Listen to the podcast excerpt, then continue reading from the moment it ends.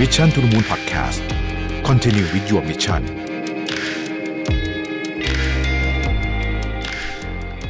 สวัสดีครับ ยินดีต้อนรับเข้าสู่ Mission to the Moon Podcast นะครับคุณอยู่กับประวิทยานุสาหะครับ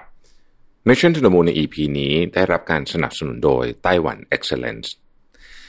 วันนี้อยากจะชวนคุยถึงเรื่องของการเลือกเทคโนโลยีกับโซลูชันในภาคธุรกิจกันนะครับว่า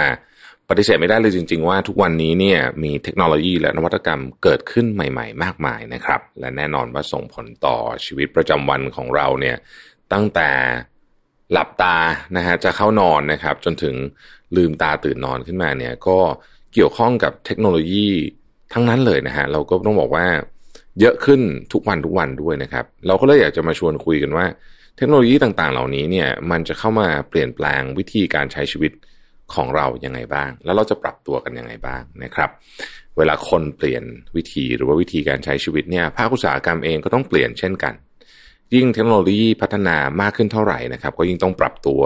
มีโซลูชันเข้ามาต่อยอดธุรกิจนะครับแล้วก็ขยายกำลังการผลิตให้คล่องตัวขึ้นนะฮะ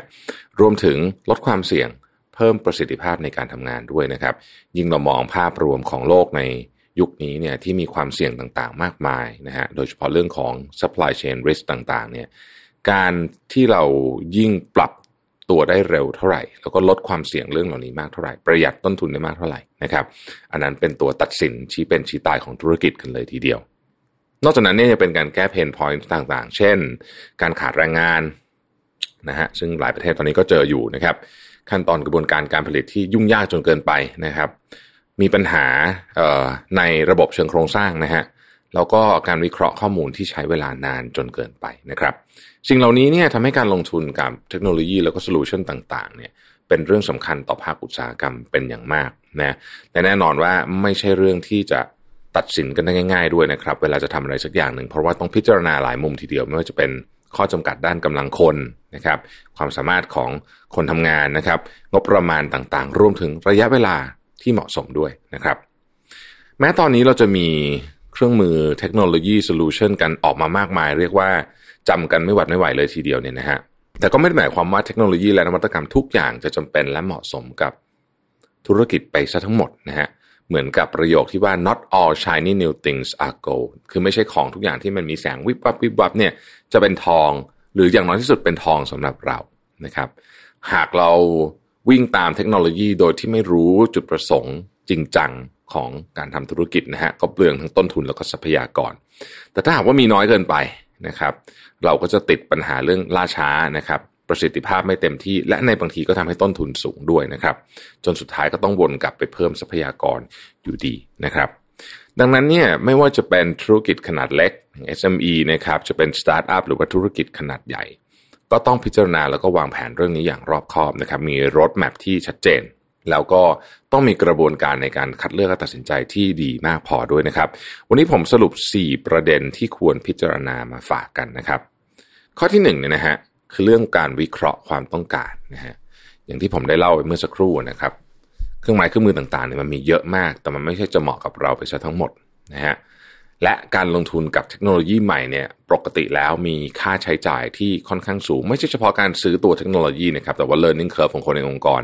ก็สูงด้วยเช่นกันเรื่องของเวลาที่ต้องลงทุนไปเรื่องของเทรนนิ่งนะครับดังนั้นสิ่งสำคัญอันดับแรกคือ การประเมินเครื่องมือที่มีอยู่ในปัจจุบันว่ามีสภาพอย่างไร ถ้ายังดีอยู่พอใช้ได้หรือบางทีเนี่ยนะฮะเราอาจจะใช้ฟีเจอร์มันยังไม่เต็มที่ซะด้วยซ้ำนะฮะเราซื้อมาหนึ่งร้อยอาจจะใช้อยู่แค่สามสิบนะฮะก็ ลองมาดูว่าเราจะทำยังไงให้ใช้มันได้มากขึ้น หรือบางทีเราก็จะพบมันล้าสมัยไปแล้ว เช่นกันนะครับ หลังจากประเมินแล้วเนี่ยหากพบว่าต้องจัดหาเครื่องมือใหม่ก็ต้องวิเคราะห์ต่อว่าเทคโนโลยีหรือเครื่องมือแบบไหนนะฮะที่เหมาะสมกับเราในการลงทุนในเชิงระยะยาวนะครับ เพราะการลงทุนใหม่เนี่ยทุกอย่างเนี่ยควรจะต้องดีขึ้นนะ เร็วขึ้นง่ายขึ้นนะครับแล้วก็สำคัญมากแก้ปัญหาเดิมๆที่เรามีอยู่ได้นะครับ เพื่อไม่ให้เป็นการลงทุนที่ศูนย์เปล่า เวลาผมจะลงทุนเรื่องเทคโนโลยีเนี่ยผมจะถามคำถามกับตัวเอง 2คำถามเสมอนะฮะข้อที่ 1 ว่าเทคโนโลยีใหม่เนี่ยมันจะช่วยทำให้ชีวิตของลูกค้าเราดีขึ้นหรือเปล่านะครับ will it delight our customer นะผลผลิตที่ดีขึ้นไหมนะครับ เร็วขึ้นประสิทธิภาพดีขึ้นราคาถูกลงหรือเปล่าอ่าอย่างเงี้ยทำให้ลูกค้าแฮปปี้แน่นอน หรือนะฮะหรือ will it enable our workforce ช่วยให้ทีมงานของเราทำงานได้ดีขึ้นไหมนะฮะใช้ manpower น้อยลงหรือว่าหนึ่งคนสามารถทำงานได้มากขึ้นนะฮะโดยเอาเทคโนโลยีเข้ามาช่วยต่างๆนานาเหล่านี้เป็นต้นนะครับ ข้อที่สองฮะสำคัญมากเช่นกันก็คือการเตรียมความพร้อมให้กับพนักงานนะฮะคือเทคโนโลยีเนี่ยมันมาของมันเฉยๆไม่ได้ถูกไหมฮะมันจะต้องมีคนใช้ด้วยนะครับ พอมีของใหม่เข้ามาเนี่ยนะฮะทักษะองค์ความรู้ต่างๆ ก็ ใหม่ด้วยเช่นกันนะครับ บางทีเนี่ยเรามักจะเอ่อแอดซูมเอาเองเนะว่าบางทีเอ้ยมาปุ๊บก็ต้องใช้งานได้เลยสินะครับ โดยเฉพาะคนที่มีพื้นฐานมาจากสายเทคโนโลยีเนี่ยเราก็มักจะคิดว่ายูเซอร์ทุกคนเอ่อจะใช้งานได้ง่ายเหมือนกับที่เราใช้ แต่ในความเป็นจริง มันมักไม่ค่อยเป็นแบบนั้นนะครับ หลายครั้งเราจะพบว่าทักษะความรู้ที่มีอยู่เดิมเนี่ยไม่เพียงพอนะครับ แน่นอนถ้ามีเทคโนโลยีแล้วต้องวางแผนพัฒนาทักษะและความรู้ด้วยนะครับ โดยก็ควรจะจัดให้มันหลากหลายนะเพราะว่าคนเรามีความเร็วในการเรียนไม่เหมือนกัน และความจำเป็นในการใช้เทคโนโลยีตัวใหม่อันนั้น ก็ไม่ได้จำเป็นเท่ากันทุกคนด้วยนะครับ และเมื่อใช้งานจริง ๆ แล้วเนี่ย มันไม่ใช่ว่าเป็นคล้ายๆกับแกะกล่องออกมาเสร็จอ่าน manual จบเลยทีเดียวแบบนั้นนะฮะเทคโนโลยีส่วนใหญ่ที่อยู่ในที่ทำงานของพวกเราอยู่ในโรงงานอุตสาหกรรมของพวกเราเนี่ย มันมี learning curve นะฮะ มันมีการทำจริง เอา feedback กลับมา ปรับปรุง customize ติดตามผลนะครับอาจจะต้องใช้เวลาเป็นรอบๆ เช่น 3-6 เดือนนะฮะลองดูซิว่าทำไปแล้วเนี่ยมันได้เรื่องอยังไงบ้าง แล้วอะไรบ้างที่ควรจะต้องปรับปรุงนะครับเทคโนโลยีพวกนี้สามารถปรับปรุงได้เสมอนะฮะแต่เราต้องรู้ว่าเราจะปรับปรุงที่ไหนนะครับ ข้อที่สามเนี่ยคือศึกษาเรื่องของกฎระเบียบและความปลอดภัย เวลาเราจะตัดสินใจซื้ออะไรสักอย่างหนึ่งโดยเฉพาะของชิ้นใหญ่ๆเนี่ยนะครับ เราก็ต้องศึกษาดูรายละเอียดนะฮะให้มันลึกซึ้งนะคือต้องใช้เวลาในขั้นตอนการเลือกเนี่ยพินิจพิจารณาสักหน่อยหนึ่งนะครับ ยิ่งเป็นอย่างพวก automation solution เนี่ยยิ่งต้องตรวจสอบละเอียดนะฮะต้องดูหลายอย่างเลยนะฮะหนึ่งดูเทคโนโลยีว่าเอามาใช้งานใช้งานได้จริงไหมสองดูคนพร้อมไหมเมื่อกี้เราพูดไปแล้ว อย่าลืมดูเรื่องของเงื่อนไขข้อกำหนดสัญญาต่างๆนะครับ ก่อนซื้อเป็นยังไง ตอนติดตั้ง นะฮะระหว่างการ implement เป็นยังไง หลังการติดตั้งเป็นยังไงนะครับการส่งมอบเครื่องจักรเป็นยังไง after sale service คือการซ่อมบำรุงเป็นยังไงนะฮะบริการหลังการขายอื่นๆ ที่อาจจะไม่ได้เกี่ยวกับการซ่อมบำรุงด้วยนะ เช่นจะเป็นเรื่องของ training ต่างๆ เป็นยังไงนะครับการรับประกันเป็นยังไงนะฮะต้องศึกษาเรียบร้อย รวมถึงการศึกษาเรื่องความปลอดภัยด้วยนะครับ ของพวกนี้บางทีมีกรณีฉุกเฉินเกิดขึ้น เราต้องรู้ว่าเราจะแก้ปัญหาอย่างไรนะครับ ข้อที่สี่ก็คือว่าติดตามเทรนด์และความเคลื่อนไหวใหม่ๆ พวกโซลูชันพวกนี้เนี่ยมันมันเกิดใหม่ตลอดเวลานะครับ แต่ก็อย่างที่บอกไม่ได้หมายความว่าเราจะต้องไปใช้ของใหม่ตลอดเวลานะครับ แต่เราควรจะติดตามข่าวสาร คอยอัปเดตเทรนด์ใหม่ๆนะฮะย่อมได้เปรียบกว่า ในทุกอุตสาหกรรม ไม่ว่าจะเป็นอุตสาหกรรมอาหาร การเกษตร การผลิตอุตสาหกรรม เครื่องใช้ต่างๆ อุตสาหกรรม อุปกรณ์ทางไฟฟ้านี่ผมยกตัวอย่างประมาณนี้เนี่ยจริงๆมันมีเยอะมากเลยเนี่ยนะครับ รถยนต์พวกนี้เนี่ยนะฮะมันก็จะมีโซลูชันใหม่ๆเนี่ยอยู่เสมอนะครับพอเราเห็นโซลูชันนี้แล้วเราอาจจะ เอามาต่อยอดกับสิ่งที่เรามีอยู่หรือเราคิดว่าเอออันนี้มันแก้ปัญหาที่เรามีได้ เราจะได้ศึกษาว่าเราควรจะใช้หรือไม่ใช้ยังไงนะครับ โดยตอนนี้เราก็มีหลายช่องทางให้ติดตามข่าวสารความเคลื่อนไหวนะครับ ซึ่งในวงการนี้คงจะเป็นที่รู้กันดีว่าการได้พูดคุยกับผู้เชี่ยวชาญที่คอยแนะนำในเชิงลึกเนี่ยนะฮะตอบถามข้อสงสัยหรือว่าเข้าร่วมกิจกรรมสัมมนาเนี่ยเป็นเรื่องที่ดีมาก นะครับเราได้พบเครือข่ายธุรกิจด้วยแล้วได้เข้าใจเรื่องนี้จริง ๆ เพราะว่าเรื่องเทคโนโลยีพวกนี้เนี่ยมันเป็นของที่ศึกษาแบบรูปหน้าปะจมูกไม่ได้นะคคือต้องลงเชิงลึก แล้วเวลามีคนที่เข้าใจเรื่องนี้จริง ๆ มาอธิบาย จะเป็นเรื่องที่ดีมากนะครับ เราจะได้เข้าใจจริง ๆ ว่ามันเหมาะกับเราจริงหรือเปล่านะครับ แล้วก็เวลาเอาไปใช้งานจริงเนี่ย เราจะได้ไปใช้ถูกที่ถูกจุดนะครับ ซึ่งนับเป็นโอกาสที่ดีเลยนะครับ ของผู้ประกอบการที่สนใจจะต่อยอด แล้วก็ขยายกำลังให้กับธุรกิจนะครับ ตอนนี้ผมมีงานหนึ่งมาแนะนำก็คืองาน Manufacturing Expo 2022 นะครับ ซึ่งจะกลับมาอีกครั้งหนึ่งในวันที่ 22-25 มิถุนายนนี้นะครับเชื่อว่าหลายท่านเนี่ยคงจะคุ้นเคยกับงานลักษณะนี้อยู่แล้วนะครับ เพราะว่างานลักษณะแบบนี้เนี่ยเขาจะเป็นงานที่มีเอา การรวมเครื่องจักรต่างๆนะครับโซลูชันสำหรับอุตสาหกรรมการผลิตขนาดใหญ่นะฮะแล้วก็สำหรับงาน Manufacturing Expo 2022 เนี่ยเป็นการรวมเครื่องจักรและโซลูชันสำหรับนักอุตสาหกรรมการผลิตที่ใหญ่และครบครันที่สุดในอาเซียนนะครับ โดยปีนี้เนี่ยจัดในรูปแบบของนิทรรศการแบบเต็มรูปแบบเลยนะครับ มาพร้อมแนวคิดที่ชื่อว่า Power Up นะฮะนำเสนอมหกรรมเฉพาะทางระดับนานาชาติถึง 5 งานนะครับ ทั้งการผลิตชิ้นส่วนรถยนต์ การผลิตพลาสติก การผลิตแม่พิมพ์และการขึ้นรูป ระบบอัตโนมัติเพื่อการผลิต การชุบเคลือบผิวสำหรับชิ้นส่วนอุตสาหกรรมนะครับ และที่น่าสนใจไม่แพ้กันก็คือว่าเป็นการกลับมาของไต้หวัน Excellence Pavilion นะครับ ที่นำผลิตภัณฑ์และเทคโนโลยีสุดล้ำจากไต้หวันมาจัดแสดงในงานครั้งนี้ด้วยนะครับ เพื่อให้ตอบโจทย์กับอุตสาหกรรมนั่นเอง ซึ่งมั่นใจในคุณภาพและบริการได้เลย เพราะว่าเป็นผลิตภัณฑ์จากไต้หวันที่ได้รับการการันตีด้วยไต้หวัน Excellence หรือตราสัญลักษณ์ที่มอบให้กับผลิตภัณฑ์ดีเด่นจากไต้หวันนั่นเองนะครับ รางวัลนนี้เนี่ยถูกจัดขึ้นตั้งแต่ปี 1993 โดยกรมการค้าระหว่างประเทศกระทรวงเศรษฐกิจไต้หวัน และสภาส่งเสริมการค้าและการส่งออกไต้หวันนะครับ เพื่อกระตุ้นภาพลักษณ์ธุรกิจไต้หวัน พร้อมทั้งสนับสนุนและเป็นแรงผลักดันให้กับบริษัท ที่คิดค้นผลิตภัณฑ์ที่ดีเยี่ยมออกมา ทางด้านการค้นคว้าวิจัย การออกแบบ คุณภาพ การตลาด รวมถึงตอบโจทย์และอำนวยความสะดวกในการใช้ชีวิตประจำวันด้วยนะครับ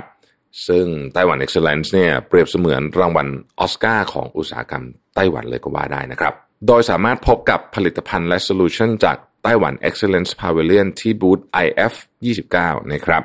ที่ศูนย์นิทรรศการและการประชุมไบเทคและในครั้งนี้เนี่ยได้ขนทัพ 5 บริษัทนวัตกรรมมาจัดแสดงนะครับ มาดูกันว่าเรามีบริษัทและโซลูชันที่น่าสนใจยังไง มาฝากกันบ้างนะครับ เริ่มต้นที่บริษัทแรกเลยนะครับ Techman Robot เป็นบริษัทผลิตหุ่นยนต์ทำงานร่วมกับมนุษย์นะครับที่มีระบบการมองเห็นภายในตัวแรกของโลกนะฮะ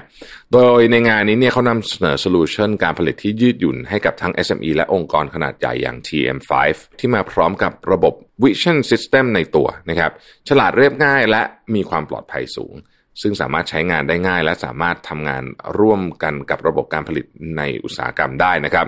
ถือเป็นโซลูชันที่ตอบโจทย์ Industry 4.0 อย่างแท้จริง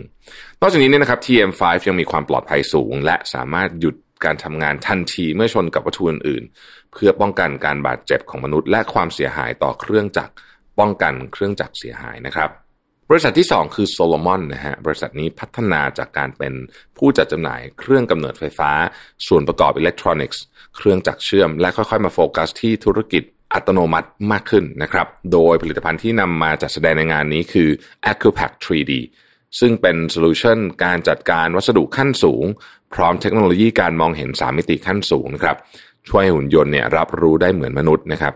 เช่นการวางหรือหยิบวัตถุในพื้นที่ซับซ้อน อีกหนึ่งผลิตภัณฑ์คือ Solvision นะฮะ เป็นเทคโนโลยี AI ที่ช่วยแก้ปัญหาทั่วไปของเครื่องจักร และลดความซ้ำซ้อนของขบวนการต่างๆนะครับ เช่นการตรวจหาคุณลักษณะและรูปแบบที่ไม่จำเป็นต้องเขียนโปรแกรมการเรียนรู้ และสามารถใช้วิธีการเรียนรู้ที่เป็นธรรมชาติและเหมือนมนุษย์ เพียงแค่ป้อนตัวอย่างภาพเพื่อให้เครื่องได้เรียนรู้ และจะจดจำคุณลักษณะที่ผิดปกติได้ด้วยตัวมันเองนั่นเองนะครับ บริษัทที่ 3 คือโตโยนะฮะซึ่งโดดเด่นด้านหุ่นยนต์อัตโนมัติ และได้กลายเป็นแบรนด์ระดับพรีเมียมนะฮะและเป็นที่ต้องการสำหรับอุตสาหกรรมทั้งในไต้หวันและจีนนะครับโดยการผลิตสินค้าและบริการที่มีคุณภาพสูงในราคาที่จับต้องได้สำหรับผลิตภัณฑ์ที่นำเสนอคือ Desktop Robot นะฮะหุ่นยนต์ Desktop ตั้งโต๊ะที่มาพร้อมกับซอฟต์แวร์ที่พัฒนาเองนะครับช่วยให้การตรวจสอบ อัตโนมัติการบัดกรีหรือการขันสกรูเป็นเรื่องที่ง่ายขึ้น และหากใครกำลังมองหาวิธีการแก้ปัญหา